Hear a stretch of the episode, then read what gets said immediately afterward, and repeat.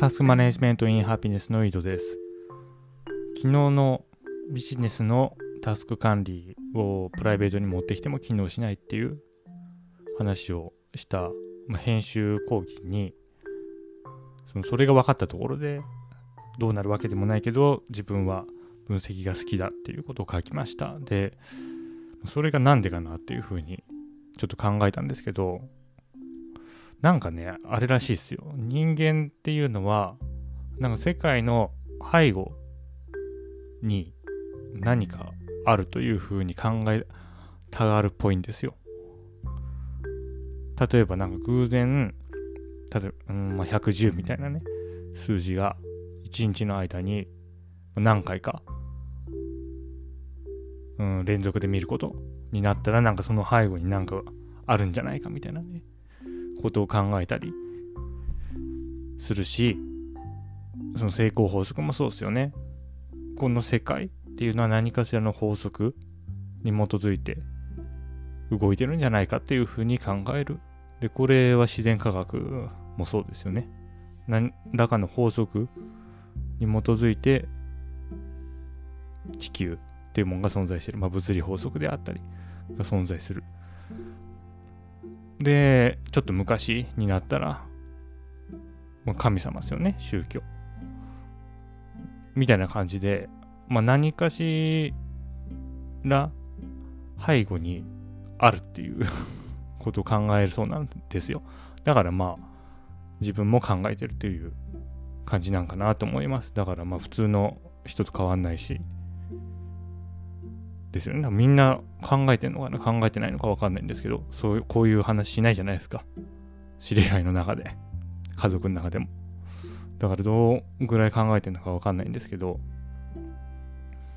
まあ、その背後にあるものは何かって考えたら、昨日話したみたいに、その無限と有限、限定の関係において、タスク管理はビジネスものっていうのはプライベートでは使えない。使えないっつうか、まあ、機能しないかっていうことなんじゃないかなと思います。で、まあ役、あ、だからなんだって話になってくんですけど、まあ一つ、こういう考えをしていてよかったなって思うことがあって、あのアインシュタインが言ったかどうかわかんないですけど、何か問題が起こった時は、それと同じその意識レベルで解決できないっていう話があります。そうなんですよね。これまあ実感としてそうだと思ってて、まあ、壁にぶち当たるんですよね。壁にぶち当たった時に、その同じ方法でもがいてもなかなか解決しないんですよ。でもそれをま分析してその構造を見ることによって別の意識レベルから解決を図れるっていうのは確かにあると思います。で、意識レベルっていうのは、その高いとか低いとかいう話じゃなくて、つまり優劣がある話じゃなくて、別の視線ということですね。で、まあ、そういう考え方をして作ったあのタスク管理の構造が、タスク実行の段階とタスクの状態を管理する段階と、で、タスクの発生を管理する段階。で、それらすべてが存在している、まあ、その人の世界観っていうようなモデルなんですよね。で、確かに私がタスク管理を始めた頃はタスク実行のことばかりやってましたね。どうやったらそのタスクができるかとかいう部分に熱を入れてた。で、そういう、その状態の時は、例えばタスクの状態について手を入れるとか、その発生自体を管理するとかいう話を聞いても、それをやらないんですよね。結局自分の意識レベルがタスク実行レベルにあるから、他の話はまあ理解はできると。だけど、やらない。まあ、こういう状態なんですよ。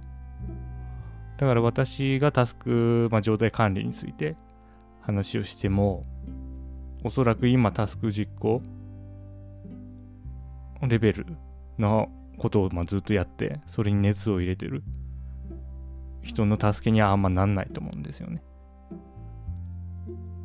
で、そのレベルをどう行き来するかっていうと、もうそれ自分自身で行き来するしかないって思うんですよ。それはもうしゃあないよね。どうしようもないと思うんですよね。うん、自分の問題だから。例えば、まあ、例出すと、スマートフォンを使いすぎてしまうっていう話がありますね。で、これタスク実行管理レベルで言ったら、あの、スクリーンモードだっけ？使いすぎ防止機能がスマートフォンにはあって、それを設定すると、例えば Twitter だったら10分以上開けないとか、10分以上開いてたらなんかその日はもう開けなくなるみたいな機能があるんですよね。でそういうものを使って使いすぎを防止するっていうのがタスク実行レベルでの対策になるんですよね。で、私もそういうことを昔やってました。で、まあ、そこそこかな。成果としてはそこそこでしたね。でも最近はやってないんですよ、そういうことは。で、それはなぜかっていうと、これは、まあ、世界観かなのレベルの話で、何かを遠ざける、退けるっていうことは逆に、その遠ざける、退けるものの存在を強調することになるじゃないかなというふうに考えてまして、で、意識してるんですよね。そその対策を施すってことは意識をしてるんですよね。あの、よくある例え話になんか、ピンク色の像を思い浮かべないでくださいって言うと、ピンク色の像を思い浮かべるっていう話と多分同じで、何かをその退ける何かをないと何かを遠ざけるそういう行為っていうのは逆にその存在を自分の中で意識させてしまう。と思うんですよ。で、まあ、他のなんかイメージもあって。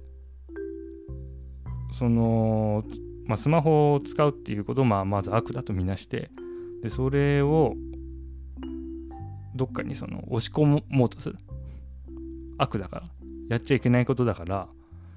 ギュギュってなんか 箱の中にこうやって詰めようとするとまあ大体詰められるんだけど結局そこに圧がかかってるからどっかで爆発するというような状態なんじゃないかなというふうに思うんですよ。まあ、実際自分のねこれまでの経験からしても。なそれをやらないやらないやらないそれはやらないと。なぜなら今のこの目標に対して何も貢献しないからみたいな感じでその退けると、まあ、定期的に爆発するんですよね その漫画をずっと読んだ一日中読んだり一日中ネットサーフィンしたりみたいな。そういうことが起こるから、まあ、何もしないと。でそれを悪だともう見なさない。っていうスタイルに今してます。だからタスク実行管理レベルで何も対策は打たないんですよね。で、その時に、まあそのスマホをやるかどうやるかっていうのを決めて。見る。で、スマホやるんだったらまあやってもいいと。でもやんないんだったらやんなくてもいい。で、こうやってフリーにして、その圧がかからない状態にすることによって逆にそのことを意識しなくなり、やらなくなるっていう考えをしてるんですよ。で、この話しても、タスク実行管理レベルのことをやってる人には多分全く何も響かないと思うんですよね。全く何も響かないと思う。まあ、自分もそうでしたし。うん。でもまあ、私は最も効率のいい、最もま効果の高いタスク管理方法を追い求めて、で、今、このやり方をやってるんで私の中ではタスク実行管理レベルで手を打つよりも効果的であるというふうに思ってるんですよ。でこういう話ですね。スマホをや触ってしまうという実行管理レベルでは問題は100%解決しない。イメージをしてまあ60%ぐらいの解決かな。あの、スクリーンモードとか使うと。60%ぐらいの解決になるんですよ。なんか触ろうとしてももう使えないっていう状態になってると、あるアプリが。でもまあ、その状況になった時点でなんかもう自分の中で摩擦みたいなの発生してるんですよね。なんかあんま滑らかじゃないっつうか。そのまあ、えー、もう触っちゃいけないのに触ってアプリを押して、で、このアプリ使えませんってスマホに言われる状態でなんかもう摩擦が自分の中で発生してるんですよ。で、それをなくして、まあ、全部フラットにする。そうすることによって逆にやらなくなる。っていう方法だと、まあ、これまたずるいところで そのスマホを触るっていうことは悪にしないから、しないから、その達成率100%なんですよ。だって触ったところでそれ悪じゃないから、別にその100%を測る仕様がもうなくなっちゃってんでね、その考えを導入した時点で。でこれはこれでまあずるいんですけど、まあ相手100%、まあなまあ、自分に昨日の話の繰り返しで、その不足感、不満感がないっていう状態が100%っていう意味であるならば100%になってるんですよ、それで。まあそれをどう受け取るかっていうのはまた世界観の話になるんですけどね。そうだこそういう点でちょっとまあ引いた目で構造を分析すると問題解決しやすくなるのかな？とは思いますね。そう。で、さっきまあ宗教の話しましたけど、神様って無限じゃないですか。概念として。有限の神様って多分神じゃないと思うんですよね。で、まあそれがもう死んでしまって亡くなってで現代社会だと逆にその有限性みたいなのを信仰するようになってんじゃないかなというふうに思うんですよ。自然科学とかね。あとまあビジネスか。で言うと。でそれがその精神的にその不調をきたす原因になってんじゃないかなと思うんですよ。それ分かんないですよ。自分その宗教がもうブイブイ言わせてた頃の時代に生きてないんでその頃に精神を病んでない人がいるのかどうか知らないですけど、まあ、それいたと思いますけど結局今の現代人と比較してその比率がどうだかとか全然わかんないですけどでも何が世界に何が起こるかわからないと。だから神様に祈るっていう世界と世界はある程度推測できるしで自分の考えた通りにできる。つまりまあ独立精神ですよね。その国旗心というか自立した、まあ、個人主義。そういう世界であればどうしてもやっぱ後者の方が抵抗増えますよね。だって自分の思い通りにしないといけないんだから世界を。でそうするとまあしんどいんじゃないかなと思うんですよ。例えばまあワークライフバランスってあるんじゃないですか。この話つながってるか分かんないと思う。分かんないですけど、ワークライフバランスって、まあ、ワークとライフに世界を分けるわけですよね。2つにしてしまうんですよね。無限の世界を。無限の世界を2つにして、なおかつ、まあ、意味の場っていうのは、昨日意味の場に分けるっていう言い方しましたけど、あれは間違えて、意味の場っていうのは、その重なってるんですよ。微妙に。レレイヤー？レイヤーって使い方わか合ってんのか？わかんないけど、重なってる部分もありつつ、まあ、意味の場が存在しているんですよね。だそれも重ならない？ワークとライフで完全に分断する？で、そういう構造を取ってしまうと、どうしてもそのパイの争いになるじゃないですか。で無限を有限にしてしまってるんで、2つっていう。でそうすると、どうしても摩擦が起きますよね。で、仕事とプライベート。その2つの優先順位の問題にもなってくるし、そのバランスを取るっていうのは、まあ、結局優先順位を50-50にするっていう話でしかないですからそうすると難しくなってきますよねいろいろでそうなるとまたあれですよ自分が使った時間を仕事とその家庭で、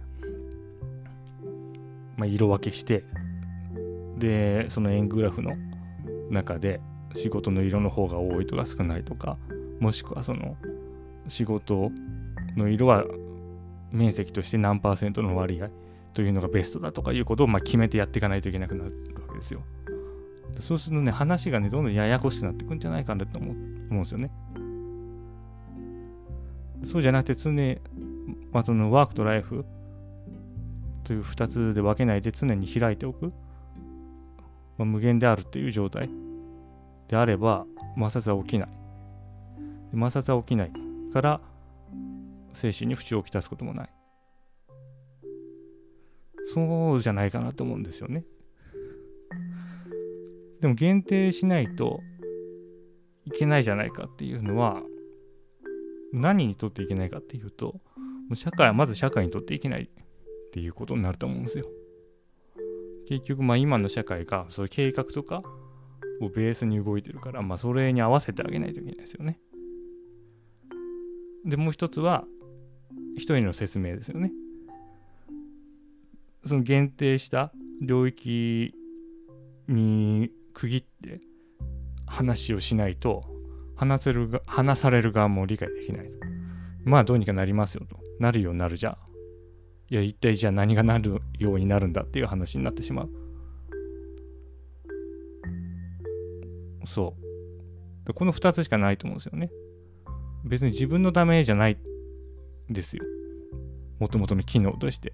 その有限な限定領域領域に区切るっていうのは、もともとの機能として別に自分のためじゃないと思うんですよ。社会のためだと思うんですよね。その他者も社会のうちに含めて。でそれを自分のプライベートに持ち込むと、まあ、自分が社会になるってことですよね。でもそうすると、しんどい。うん。しんどくなるんじゃないかなというふうに思うんですよ。でまさにタスク管理っていうのはその社会化タスク管理がうまくなるっていうのは社会化が進むっていうことなんじゃないかなってやっぱ思う思いますね。まあその ToDo リストを作るそのレベルのタスク管理だったらまあそうは言わないですよね。オープンだから。でもタスク管理ってそこからどんどん閉じる方向に行くんですよね。限定する方向に。クローズにしてとか。タスク管理っていうのは、まあ、やることが複雑になっていくと、あえて高度っていう言葉は使わないですけど、複雑になっていくと、閉じる方向の行為なんですよね。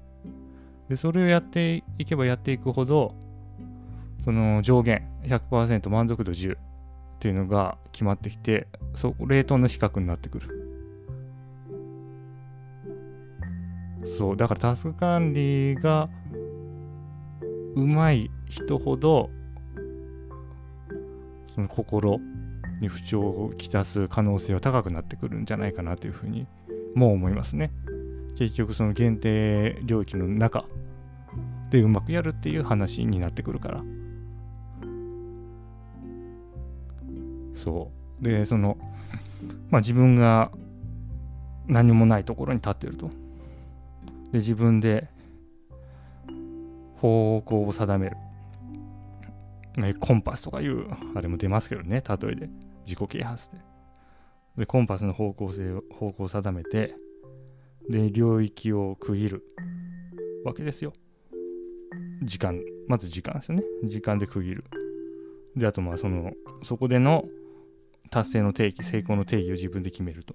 で、イメージとして、まあ、だだっ広いとこに立っていて、ある方向の方に直方体の何か領域を設定するみたいなイメージです、自分の頭の中。で、その中でどんだけ満たされるかどうかっていうのをやるっていうのがタスク管理かなと思うんですよね。で、まあ他の人からね、いやそれだけじゃないよということを聞いてで本人も、まあ、確かにそれだけじゃないなというふうに思うこともあるんですけどその目の前の限定領域を解かない限り結局は分かってないだと思うんですよ。それを。理解して理解しようとしないというか。結局解かないと思ったから体感できないってことですよね。体感できないですよね。その他の話としてまあそういう話もあるよね的な捉え方をして目の前の領域を保持し続ける限り満足度10%満足度10との比較の中で生きるしかないしそれまでのやり方が変わんないんですよね。でこれをやると、まあ、昨日ねなんか NHK で90歳とかのおばあさんたちがまあ老人ホームに住んでいてで、まあ、そこでの生活が描かれたんですけど、まあ、いろいろできなくなってくるわけですよね。人間。うんグー手手をグーにできなくなるとか。で物が噛めなくなるとか。ご飯が食べられなくなるとか。まあなってくるわけですよ。でそれをその状態にその限定領域をどれだけ満たすかっていう考えのままその状態に入っていくとその領域がどんどんちっちゃくなっていくんですよね。自分が設定できる。やれることが少なくなってくるから。で最後その領域がもう目の前自分の目の前でもう本当にあのサイコロキャラメルぐらい のものになってくる。でまあそれでいいんだったら全然いいんですけどまあそれに耐えられるかっていう、まあ、ちょっと心配があって自分の中でこれまで。でまあそれをその領域を限定するっていうやり方をしないと常に開く開いているっていう状態に、まあ、スタイルを変えるのであればその心配もなくなるわけです。常に開いてるから別に自分が何ができようが関係ないんですよね。何ができなかろうが。